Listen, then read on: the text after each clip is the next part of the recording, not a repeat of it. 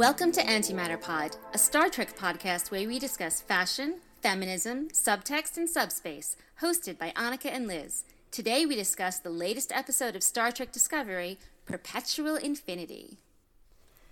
So the first thing I have to say is that someone pointed out that Perpetual Infinity sounds like the name of an insurance company, and now I can't get that out of my head. An insurance company. I guess it's it's describing Gabrielle in Yes. that she's stuck not in any particular time but also in the wrong time. Yes, and and that's what Stamets calls his plan to shoot the angel suit into the far future. Mm. Right, so that it, it would get it would get stuck, I guess. Except that it would be stuck in the far future, which doesn't seem like. Do they know that control isn't around then though? Yeah, exactly. It seems like it seems like if you're trying to evade a artificial intelligence that you already know is still alive a thousand years from now, it seems like throwing it past then isn't really going like I don't I don't know why that would uh, stop it from getting it then, It's a bit of a gamble. but they're doing it to protect people and save people. So it's it's more about uh, keeping our people alive and uh, Mama Burnham in in some semblance of safety. And to at least delay control's access to that information until long after it has ceased to matter. I don't know. I, I mean, this is this is the point in the podcast where I say every week I don't actually care about like the science and the plotting and what they're doing because it never actually makes sense. And if you think about it too much, you know, you'll go crazy. So I just choose not to. I feel like this is going to be one of those things like the Elder Wand in, in Harry Potter, where it does make sense and I can see how all the threads come together, but I'm also going to have to like sit down and make a chart and write everything out before I understand it. Like there was a week where I had my head around the Elder Wand canon, and now it's gone again because it was quite complicated. But I have that same sense that this does work. Okay, I'll I'll accept that. I, I also think that a vague sense that it makes sense. Oh, It's enough. Yeah, yeah. That's what I'm saying. That's my my point of view. Is I accept that it makes sense to them, and it doesn't need to make sense to me. Yeah, we're Voyager fans. We're here for the characters, not the plot. Exactly. Speaking of Voyager, you spotted a nice parallel. I did. I perhaps because I've watched Dark Frontier a few too many times, but the the pre credit sequence uh, with Michael and her parents reminded me a lot of the sequence is between Annika Hansen and her parents, Erin and Magnus, when they're studying the Borg in Yes. uh, in the Delta Quadrant there, and and shockingly get assimilated by the Borg. Who would have Yeah, thunk? who saw that coming? So I, I will say that I think I have a little bit more respect for the Burnhams than I do for the Hansens in terms of parenting, in that they don't seem to be trying to put their child in a very dangerous situation, even though that's what happens. No, that seems like even with their Section 31 involvement, it seems like just one of those things that could have happened anyway. Right. Whereas the Hansens are like, let's take our six year old into Borg territory. Sounds like a great idea. But Do you you think know. the Federation has CPS? I just feel like maybe the rest of the Hansen family should have stepped in and gone, yeah, how about we take Annika for the next few she years? has an aunt who's like an admiral or something at this now in now time. So that means that she was around and definitely could have said i know. I have an idea. Leave your six year old with me. Mm. don't don't bring her into borg territory. And to think we call Sarek the worst parent in Star Trek. like, yep it's a, hmm. it's a it's a contest for for worst parents as much as you know i love seven of nine and i and i'm very grateful for her story I Oh, she's like. a wonderful character, and I feel like the Hansens' flaws are quite realistic, and she is allowed to be angry about them. But yeah, what were they thinking? But I honestly, I mean, this scene where it's like normal domestic life and interrupted by this uh, the space science that they are investigating, and then there's an attack. It was like, oh, this is very reminiscent of the Hansens. Uh, someone else spotted the same parallel. It might have been Aristophanes, and she pointed out, if it was her, it might be. Anyway, uh, she pointed out that Annika looks at those Oh, seven of Nine looks at those memories and goes, Wow, my parents were really irresponsible people. Whereas this episode is about Michael realizing just how much her mother loved her and the extraordinary lengths her mother has gone to and is still going to to keep her safe and to fix those, to rectify those errors. Yeah, to, to put her family back together. Yeah, I really appreciate the parallel, but I'm glad that Michael, of all people, is the one who gets to come out going, man, my family really loved me and they were really good people. And, you know, Michael goes through so much in, in this whole series and beforehand. It's, it's nice to have something as relatively uh, uncomplicated as knowing that her mother loves her.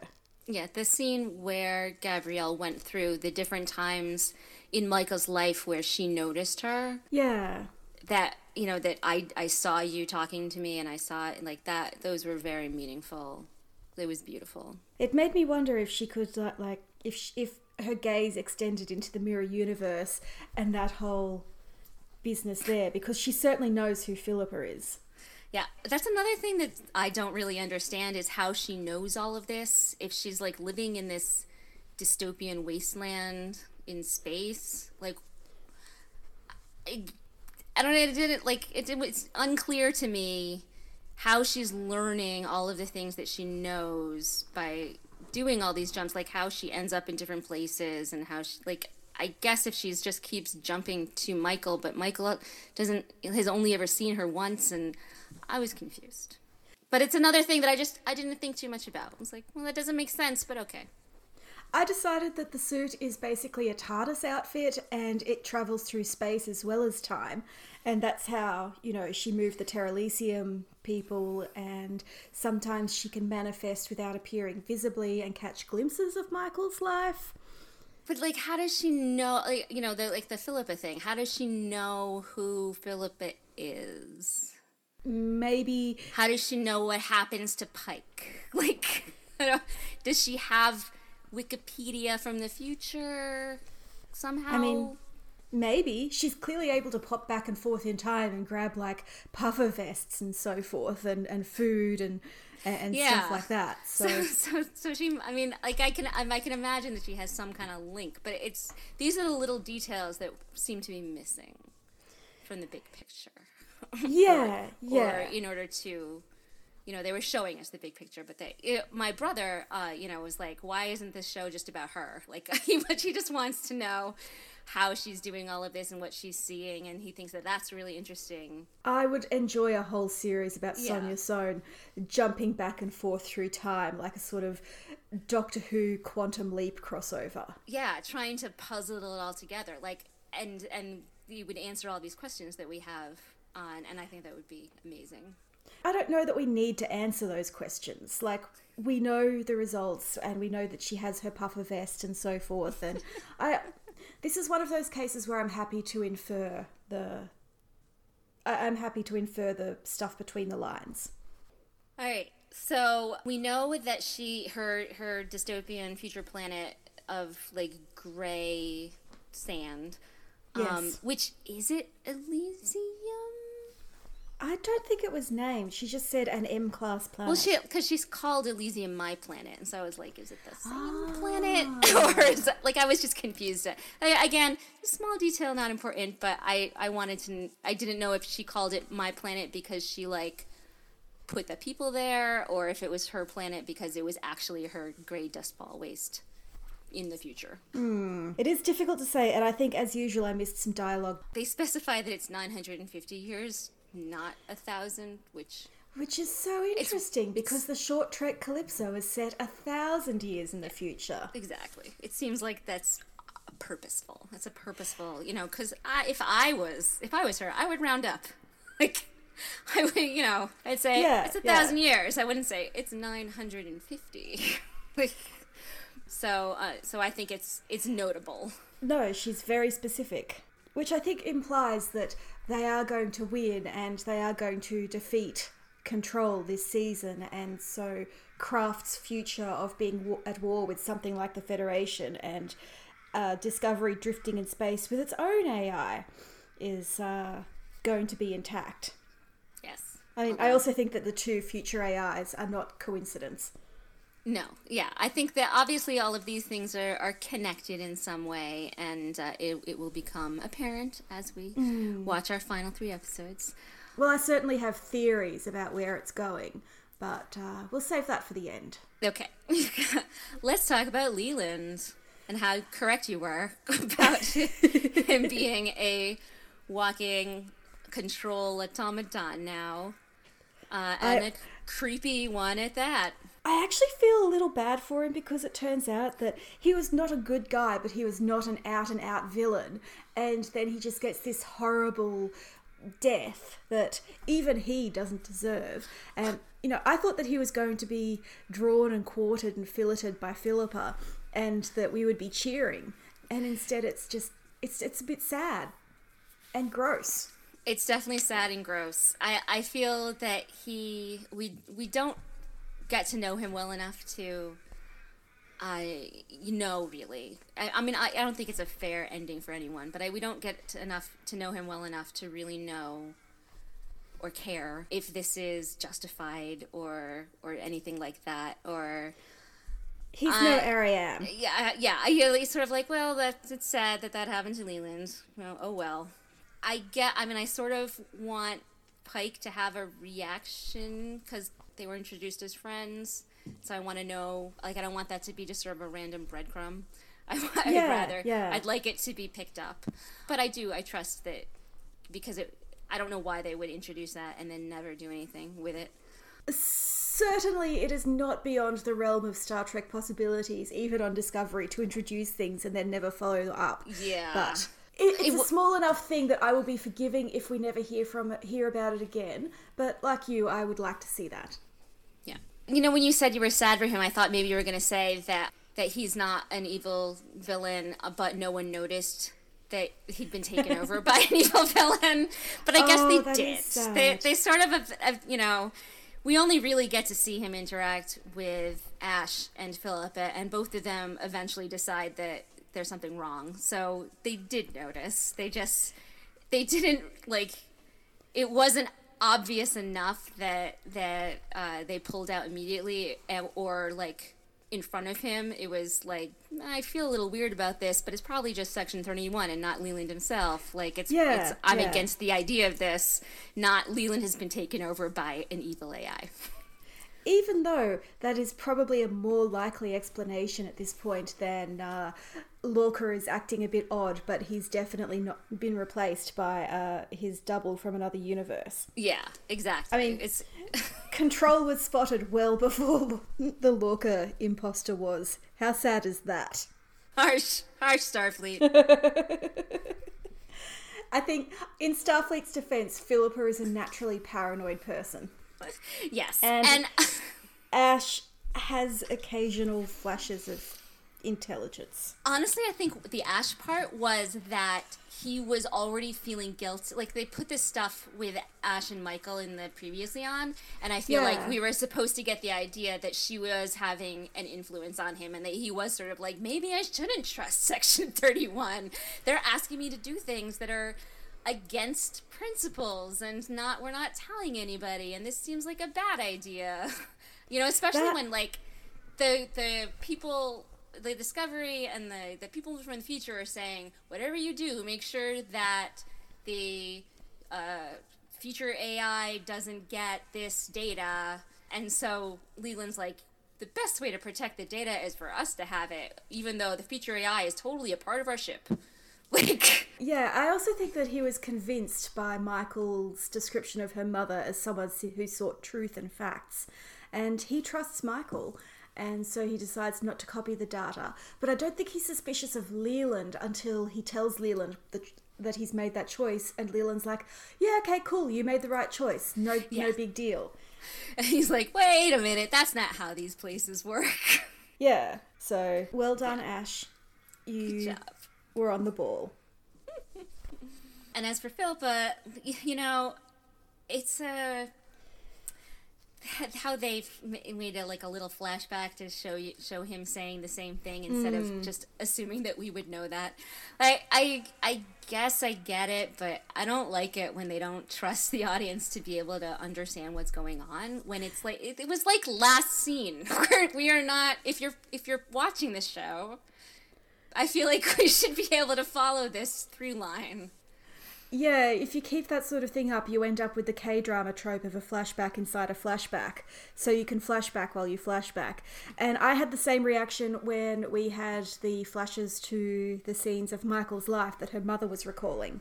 Like, we didn't need those. We remember yeah. that stuff. Unnecessary. It's unnecessary, sort of gimmicky stuff that I don't that, yeah. And that, and that, yeah, it just seems like laying out the plot for you. Like, here you go. And it's like, as you said earlier, I would rather infer that. I would rather the, the you know, they trust that we are understanding what's going on. Yes, and to take it back to Michael's life again, I would have liked to know that there are moments in Michael's life that her mother saw that the audience hasn't. Yeah, exactly. It does um, even like the the mention of reading Alice in Wonderland was like, do they have any other books on Vulcan? Because no, I'm no, getting the impression that no, that's the they, only book they know. So, they have the wisdom of Surak and they have Alice in Wonderland. And like I love Alice in Wonderland and I like the connection for them all, but I just think it didn't like she could have just said reading to me aloud. It didn't need to specify Alice in Wonderland. Michael starts to seem like one of those kids who read Harry Potter and then nothing else ever again. Right. That's like and that's like a cliche these days. That's like Yeah. You know. These these are nitpicks. I really enjoyed the episode. Yeah, and I really enjoyed how Philippa was sort of instinctively wary of Control Leland at first, and then he distracted her by uh, sort of setting up a rivalry between her and Gabrielle. And she initially buys into that and then changes her mind, which I just. I've been saying all along that Philippa, I love her as a character, but if she's going to carry her own spin off, she needs to have more than just this theatrical mask of evil overlord that she likes to wear. And this episode really saw that mask dropped, and not just with Michael. Exactly. We got to see it with both Leland and Gabrielle. Yes, yes, particularly Gabrielle, and I really loved their scene together. I, I loved it for for many reasons, but they could have been contentious, and like there mm. was hmm. this, you know, a little bit of of that, but it was mostly like uh, Gabrielle saying, you know, what you can you can try to fool me about how much you you don't care about her and how that none of this matters to you, but I know the truth and that's all a lie so it's it's not actually worth it and you should just you should just you know treat me like person and and we can have a conversation about this. And Philippa respects her enough to do that. And, and I it's just... so rare to see Philippa respond to someone as an equal and I do think the only times we see it are with Michael and with Kat and now with Gabrielle and also be- because it was like contrasted with the Leland scene or the faux Leland scene, um, where he was using those feelings against her. Yes. Gabrielle was was using those feelings and telling her that it was a strength and not a weakness, which is different from like everything that Philip has ever heard in her life. Um, yes. Because in her universe, it is a weakness, and it's what it's what ended up losing her her all of her power. But it also is what got her here in our universe. So there's like already a dichotomy for her. Yes. So I really, I really liked that uh, Leland, who is representing the villain in this um, in this area in our universe and, and what's going on right now, our scenario that's happening now, was sort of using Terran tactics, which makes sense for both the AI and for Section 31, like whichever Absolutely. parts like it absolutely made sense for them to be using those tactics. And Gabrielle, Michael's mother, was using the Michael Burnham, you know, like I'm going to save you whether you want to be saved or not stuff. and and I and and pointing out that it was a strength that that caring for her daughter made her a better person, and and uh, Gabrielle was was thankful, and so it like it also saved their interaction, and like there was just a lot going on. There were a lot of layers, and I also liked how it sort of that idea of this thing that you think is a weakness is actually a strength was paralleled with the Spock scene. Yes. Um, where he was watching the like her recording her log that was saying that his unique makeup, which he's always had really complicated feelings for and shame over, and his learning disability, which he, you know, thought he was so ashamed of that that he hid it from everyone. and those like those two things that he felt so much shame and fear and anger over and probably then you know more shame and fear and anger of those emotions yeah yeah were actually why uh, he was able to help and he made him the only person that was that was able to communicate and understand what was going on. And i just thought like and that that it was a strength for him. And that that was a beautiful message. And then that it was like echoed in the later scene with philippa. I was like this is good storytelling guys. Yeah yeah. As much you know we have the clumsy flashbacks but we also have this yeah and i mean that and that's why like i i can point out the little things that that are clumsy or that i i wish weren't there i guess or or that irritate me somewhat it's it that doesn't take away my enjoyment of the show or the episode. It's it's no. like because I see it as this is the way that um, television works. This is the way that stories are told. You know, hand wave, hand wave. I'm good with it. like that, and for me, noticing that clumsiness means that I'm very, very engaged. Exactly. Like, That's a really good way of putting it. I don't give that much energy to stuff that I don't care about as much. Right. If I didn't, if I if I wasn't excited by this story, I wouldn't even notice those things. They would just be noise. Yes, exactly. I also I loved all of Gabrielle's scenes because Sonja Sohn did such a good job of echoing Sonequa Martin Green's acting as Michael without being an imitation. I, and I loved, you know, Hugh's explanation that the reason they assumed it was Michael was because uh, mitochondrial DNA was very quick, whatever. But it was basically saying mothers and daughters are very similar. Yes. And and so it was like setting up this idea and then and showing Gabrielle interacting with these different people that Michael interacts with and having it be similar but different. Like I love that stuff. That's what I was hoping for in this season was the little familial differences yes. with you know you can like you said you can tell that Spock and Michael grew up together because of this you know and yes. and it, you can tell that Gabrielle raised Michael in her formative years because this but you can also see how different they are and how they attack different problems and how you know I don't want to say jaded, but uh, maybe exhausted Gabrielle is from this whole thing that she's been doing for so long. Yeah, yeah, no, she just radiated exhaustion. Which, I but mean, makes sense. Who can blame her? and like Michael, she has taken it upon herself to single handedly save the entire universe. Right, exactly. I didn't know that was a genetic trait, and yet. but I also love that even though we have these very strong biological and emotional ties between uh, Michael and Gabrielle, her adoptive families are still completely valid, and Spock is still her brother, and Philippa is still sort of her mother, and these are not erased by having her biological mother in yeah. her life. I have an aunt by adoption, like my grandparents adopted her, so the trope the uh, that adoption doesn't count or that biology trumps uh, ha- the family that raised you or families is just it it makes me see red. So I was really glad to see that. Yeah, and and that they had Gabrielle herself be the one to validate it.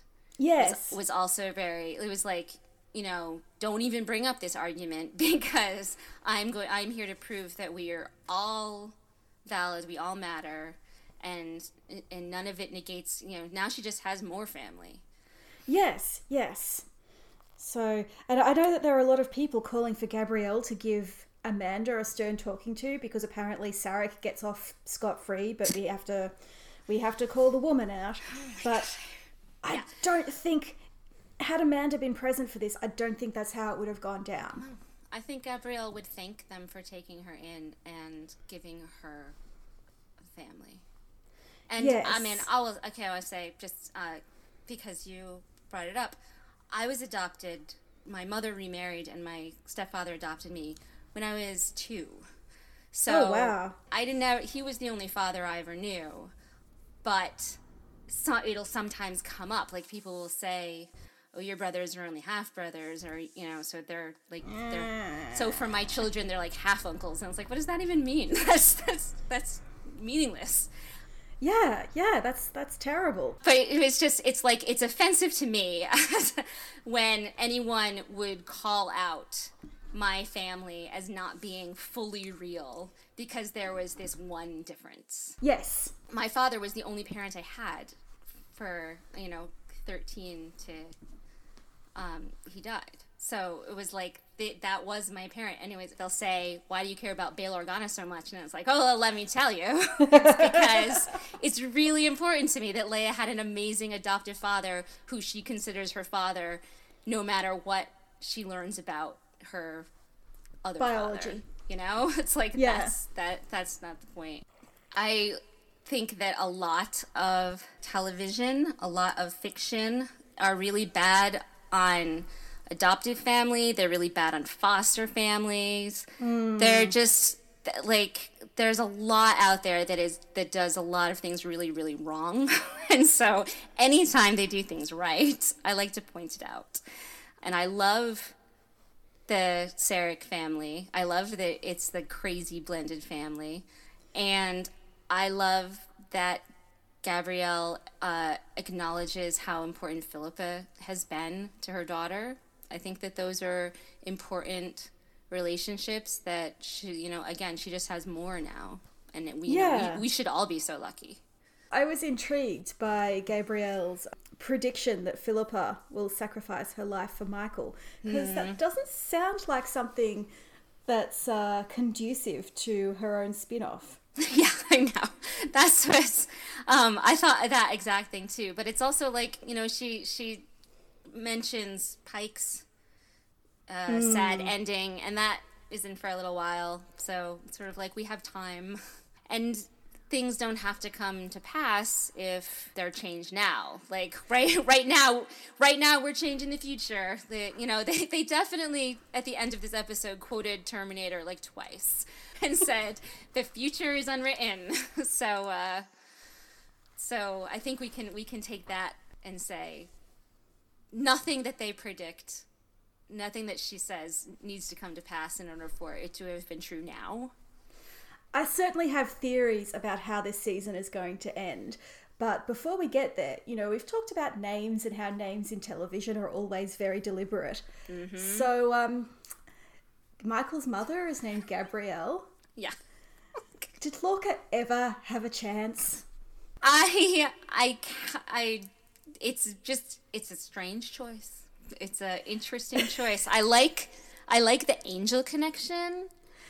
You know, people were saying, "Oh, the Red Angel is definitely Lorca because Gabriel is is an angel, an archangel," and I was like, "Yes, but so is Michael." And apparently, we were both right and Yeah. both wrong. It's, it's crazy. It's just so uh, yeah. The angel Gabriel is the messenger angel. so true. it it it's Gabriel is a better angel name choice if you if you need to have it be so blatant. But I mean, it's like we didn't even know her name until after we knew she was the angel, so it wasn't like it wasn't Right. like a, a secret message to you know like it wasn't part of the puzzle. It was it was just they they chose to make it very clear that she is the messenger angel. I'm I'm curious as to why. I mean, these are these are things that that I don't want to think about, and I definitely like. Please no techie people explain to me why the wings are a good idea for her time travel suit. I don't actually want to know, but I am curious as to Someone why at she chose Section the 31 wings. is a very big fan of Neon Genesis Evangelion. You said so yourself. I did. So Control just really likes and, anime. and can I just say, like, of course, it was always Michael's parent. Like that is literally what Evangelion is about. Okay, the turns out that the big suits that they wear, like the suit that Shinji wears, is Shinji's mother. so, like, I was not even a tiny bit wrong about the Evangelion connection. It is one hundred percent there. Bo Yeon Kim tweeted something about NGE just recently, so I think we've we, we were correct in our guess as to who on the writers' team is the fan. And, And we- yeah, I think and it is this was- accurate. It is an accurate statement, uh, which is awesome. I love people who love something like that. You know, it's like, oh, I I watched Neon Genesis Evangelion in the '90s, and then I grew up to become a TV writer, and I wanted to explore those ideas in this thing. You know, and and like that's that's how magic works. So it's Yes. great. It is a absolutely wonderful. I love it, and I love that that they were like, yeah, we're just gonna make the suit have these wings and it's gonna be great. um, and I love that they're like, and we're you know she's the messenger angel, so we're totally naming her Gabriel, and and we don't care that we already have a Gabriel because that just makes that more awkward, and that's kind of awesome. So It's great because it works for Mira Michael's relationship with him because she's just like mother issues all the way down. So for her, this is a feature, not a bug. And Michael all the time was probably going, uh, inside. And meanwhile, they have Sonequa Martin Green's husband playing Michael's father, which is an extra layer of weird. And I actually got into a fight on Reddit a few months ago with a guy who was sure that was who he would be playing. And I was like, that, that, that would be weird. Surely they're not going to do that. So I need to find that guy and apologize to him and congratulate him on his keen casting instincts. But I do think it's really, really kind of adorable that they're both Michael Burnham. Like, Oh, I that is know. so cute. Couple goals. He had a really good rapport with both Sonja Sohn and the girl who plays young Michael. Can I just say, I really liked her outfit. She's wearing like a long sleeved short dress and sneakers, and it looks like such a kid thing to wear. Like, bit 90s, but you know, previously Star Trek kids, they're wearing jumpsuits, they're wearing boots, they look hard to move in. And this looks like regular kid wear. Hmm. And she had a little bunny. I I, liked the bunny. I was like, you'll be okay here in the closet with your bunny. And dad was it was it was very like Harry Potter at that point where like dad like dad's like, I'll go give you some time by sacrificing myself to some Klingons. And uh Mum's like, sure, I'm just going to time travel a bit, which, can I say, I've read that Harry Potter fic. yeah, so it, it really it's very good. Good stuff. Good stuff. They only appeared for a few minutes but felt like a really cohesive family unit. And I really loved how when Michael regains consciousness after that memory, she is acting like her younger self and she's so expressive and emotional and even a bit funny. And it was like in that moment her whole Vulcan control had fallen away and she was just human Michael. Sonequa Martin Green is a genius at acting.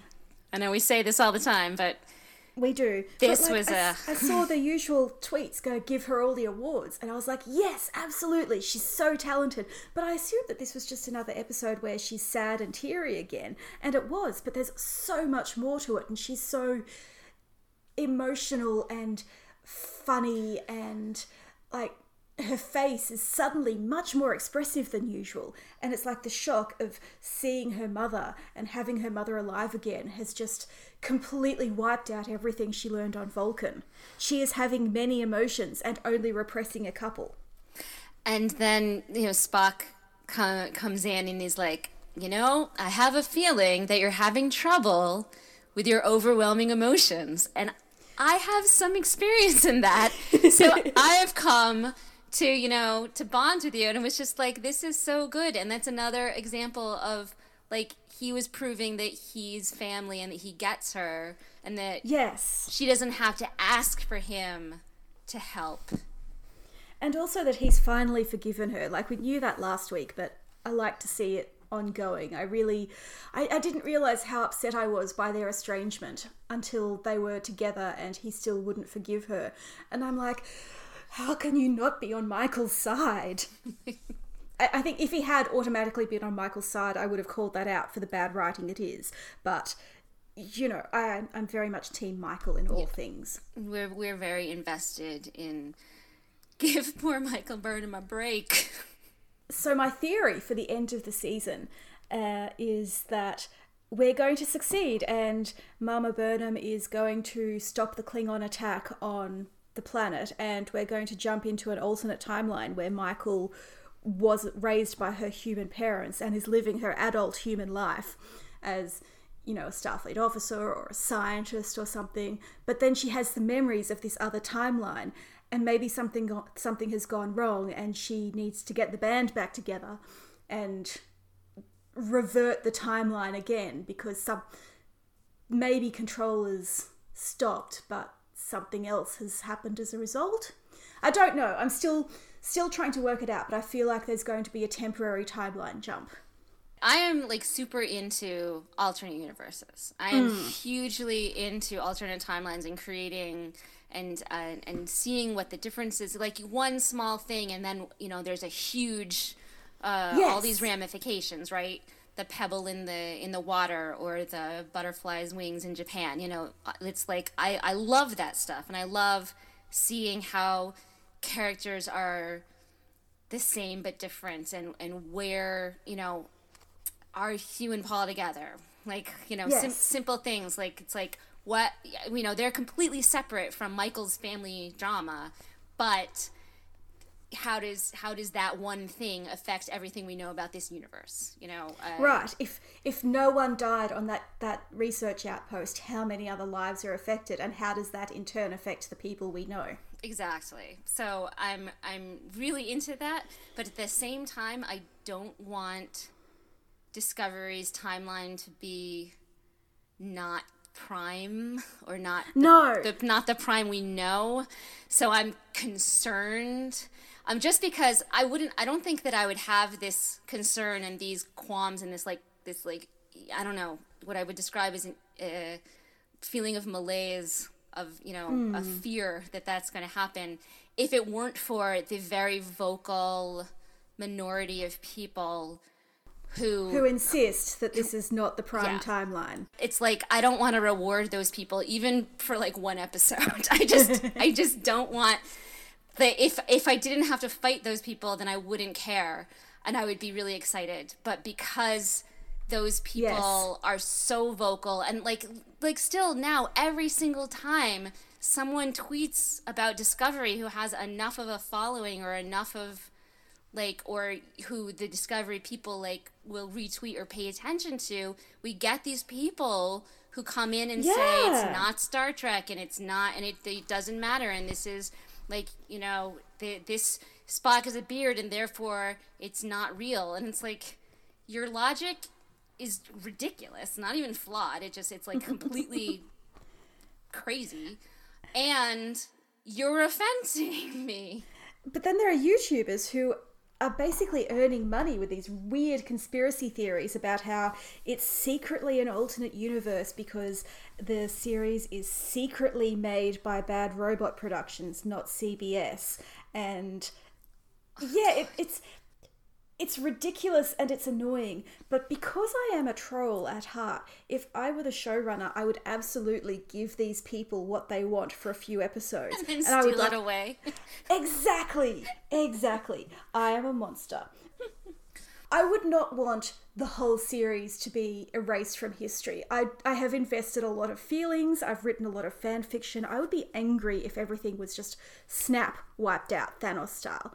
But I would I would enjoy a glimpse of another universe and then the fight to get back our own timeline. Can I just say that also happens at the end of Evangelion?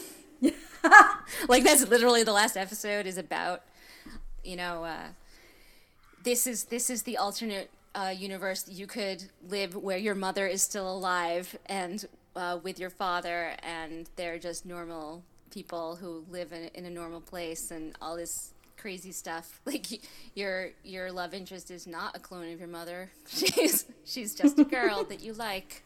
So Oh, so yeah. But yeah, so, I mean and again, I think I'm really into that seeing that. I I really like I would really like to see the the false that you know uh, it would be a level of emotion and drama uh, that is very interesting and very. Mm. I mean, Michael having to give up another mother is I I don't I hate that we're always piling on poor Michael and she's forced to go through all of this, but I like the symmetry of it from a from a story standpoint.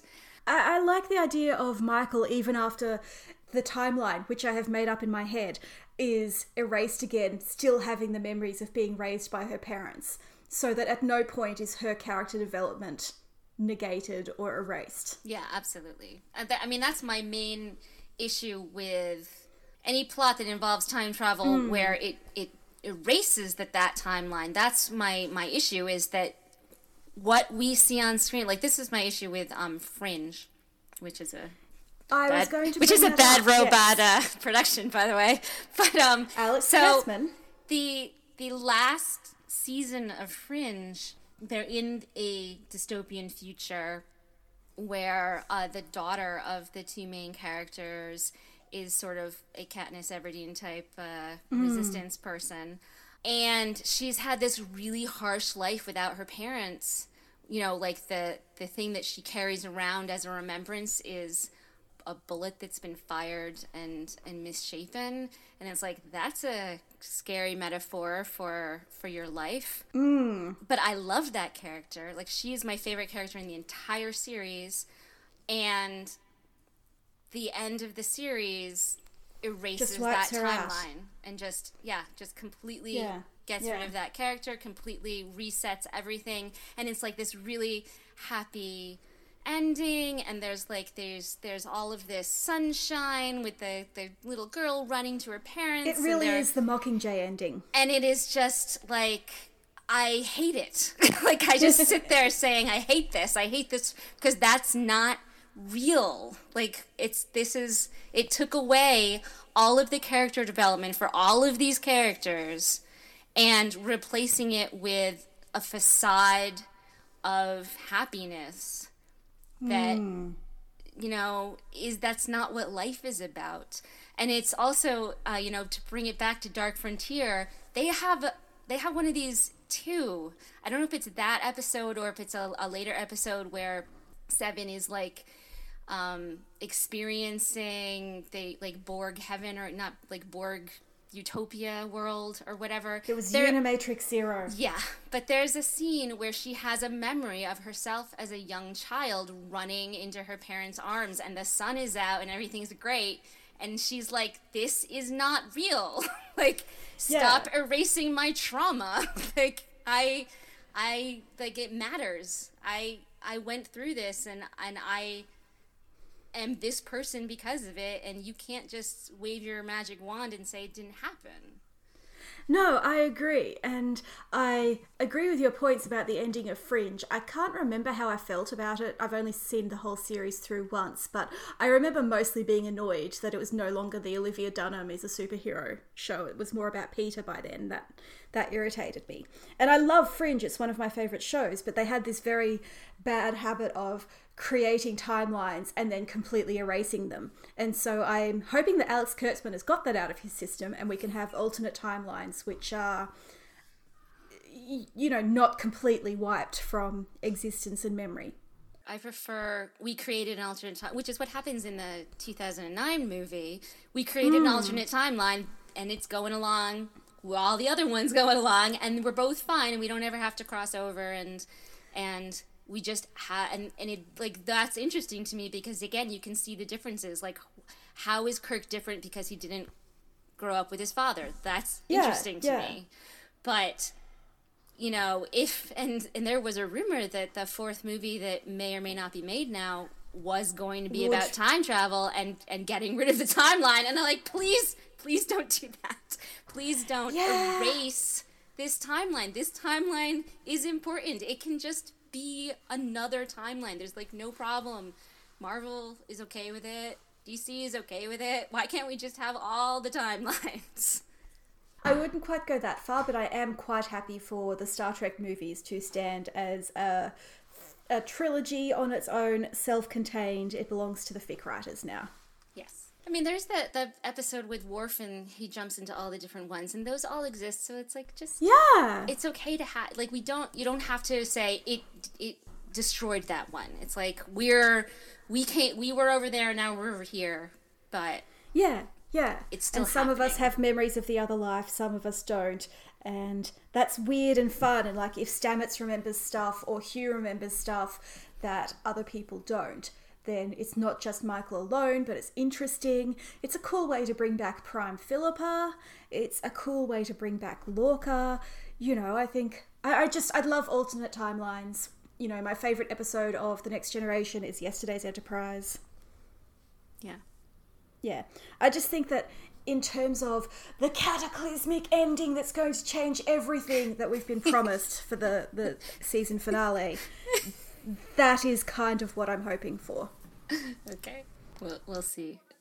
What I'm not expecting, even though everyone else is, is Borg. I guess I can see where they're going with Borg, and the fact that that scene from Dark Frontier, like the scene in this hmm. episode, did remind me of Dark Frontier. Sort of like, okay, maybe it was a puzzle piece, but I would be okay with it. I love the Borg because I adore the Borg. so I I'm okay with the this being the beginning of the Borg. I like the idea that it would connect to Enterprise because I I think my take on Enterprise is there were a lot of really cool ideas in that series that were really poorly handled. And so if if Discovery wants to take all the cool stuff that happened in Enterprise and fix it, like I'm on I'm on board with that idea. Absolutely. So, so I think that uh, it would be cool, and it would also like tie into like First Contact, and and like there there would be it would be tying the universes together, and I think that's cool. I think it's the Federation accidentally having a hand in the creation of their biggest enemy. I I think again that's a that's a cool story symmetry thing. I I'm not, I'm not opposed to it. Um, I like people get. Go ahead. Tell me why I'm wrong. I love the Borg, and I particularly love the Borg in Voyager. I am not on team Voyager destroy the Borg, but I just think it makes the universe too small. Like, there is room for more than one artificial intelligence, but also the Borg are not artificial intelligence. They're a hive mind built out of people who evolve themselves through technological enhancements. That's that's not what control seems to be about. Control is only interested in having a physical body because the holograms aren't working.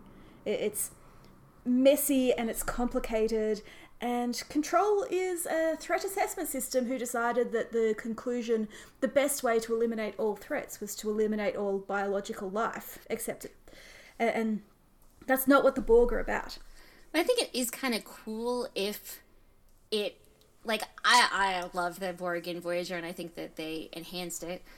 I don't think the Borg are cool as a scary non-entity that you know nothing about that just like roll over you. Mm. That's not an interesting villain to me. So it's more interesting to me to know their motivations and I think that if like the Borg queen is somehow a daughter of control like I'm into that. oh we're back to that Yeah. oh cool So because like so if if control created the Borg in order to you know use them t- as minions to like gain control of the whole universe. yeah but then it's got its space squids Well, like why would you use bipeds when you have squids well, I think it's easier to take over the bipeds and have them kill each other off than it is to create space squids to take over all of them. I think you and I have very different approaches to universal domination, but I respect your position. I just think it's like the idea that the Borg Queen is not the leader of the Borg, that she also answers to the artificial intelligence is kind of cool. I think that's yeah. I, it makes the Borg like that makes the Borg both the scary faceless monster and the human contingent and I think that's cool. And also, yeah, maybe I just still really want there to be a human raised by the artificial intelligence. Yeah, I respect that. I think you know, I'm so easily pleased if it turns out the Borg to be the Borg. I'll probably be like, fine, I'm enjoying it, but I'm not happy about it. But uh, yeah, my my my feeling now is that the Borg is a red, red herring. Having said that, you know how wrong I am. Like, I, I'm not really good with theories. I just throw everything at the wall and only remember the successes. I don't even consider it theories like i just i just sort of say here's some things that i i let i don't like to look at i don't like to theorize and look at the what's going to happen like i'll talk about it but it's not mm. i don't like get attached to theories or something because it's that it hasn't happened yet what I love to do is at the end of the story to go back and see all of the parallels mm. and all of the little puzzle pieces that were there and why the story all makes sense. And if they aren't there, then I get sad. And if they are, if there were more red herrings than puzzle pieces, I then I, I also get sad. So I want it to make I want it to tell a, a good story without trying to like surprise us and also without trying to like a lot of misdirection. Yeah, yeah. Like there was already all this misdirection with the Red Angel. Like I don't need more of that. It makes the reveal stronger, I guess, but we we could have had the reveal of Michael's mom without the Michael is the angel like, I don't know. I just. Well, I think there's still a possibility that Michael is going to be the angel. And so it would be then it would be a puzzle piece and not a red herring. Like you, you know. Yeah, yeah. Is it like I don't know. I just I like stories that I like stories that that make sense and tell a story and how all the pieces matter. And it's okay to have like things that aren't a part of that plot that are like character building or are related to something else completely separate. But I don't like it when something is included in a story just to trick the audience. Yeah, that's frustrating. Should we wrap up? Okay. We've we've gone through our we, whole list. Have we gone through our whole list? Okay, we're, we're good. Yeah. I, I just want to reiterate that I really like Gabrielle Burnham, and, and I uh, want more of her and I I yes. I like I like the directions that they're going with this. Even if I had, you know, like why is that happening parts of this episode or you know the whole season, I really like mm. uh, where it's going and what they're doing with it. And also, I want to mention that the baby is in the promo promo for next the secret baby and i just so i'm just i'm excited for the baby to be important again yeah, I feel like that episode was really where it came together for us. And and so we need to go back and, to secret baby right. territory. And so like that is the kind of thing where like I've been waiting all season for that subplot to come back into play. And so I'm excited yes. for because it, it's like it could have just been we're going to tell this whole weird story just to get Ash into section 31 and that would have been fine. That would have been a, a yeah, you know yeah. a reasonable reason for it all to be happening, but you know, it's already everybody's least favorite episode. So for it to be the this actually has everybody nothing to do wrong with that, then I I just want I want it to be, and also I'm just really excited for L'Rell to come back, and I'm really excited for more crazy Klingon baby shenanigans.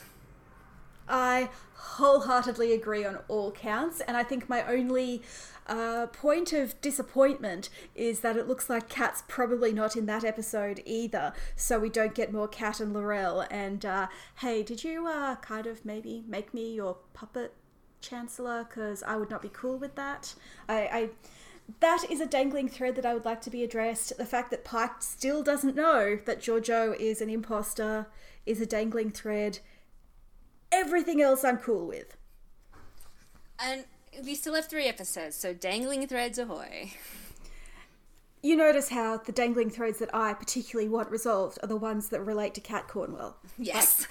I am not an unbiased observer. All right. Okay. Thank you for listening to Antimatter Pod. You can find our show notes at antimatterpod.tumblr.com, including links to our social media and credits for our theme music. You can fo- follow us on Twitter at antimatterpod. Sometimes we post cat pictures.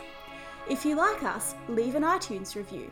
The more reviews, the easier it is for new listeners to find us. And join us next week for more discovery and more secret baby shenanigans.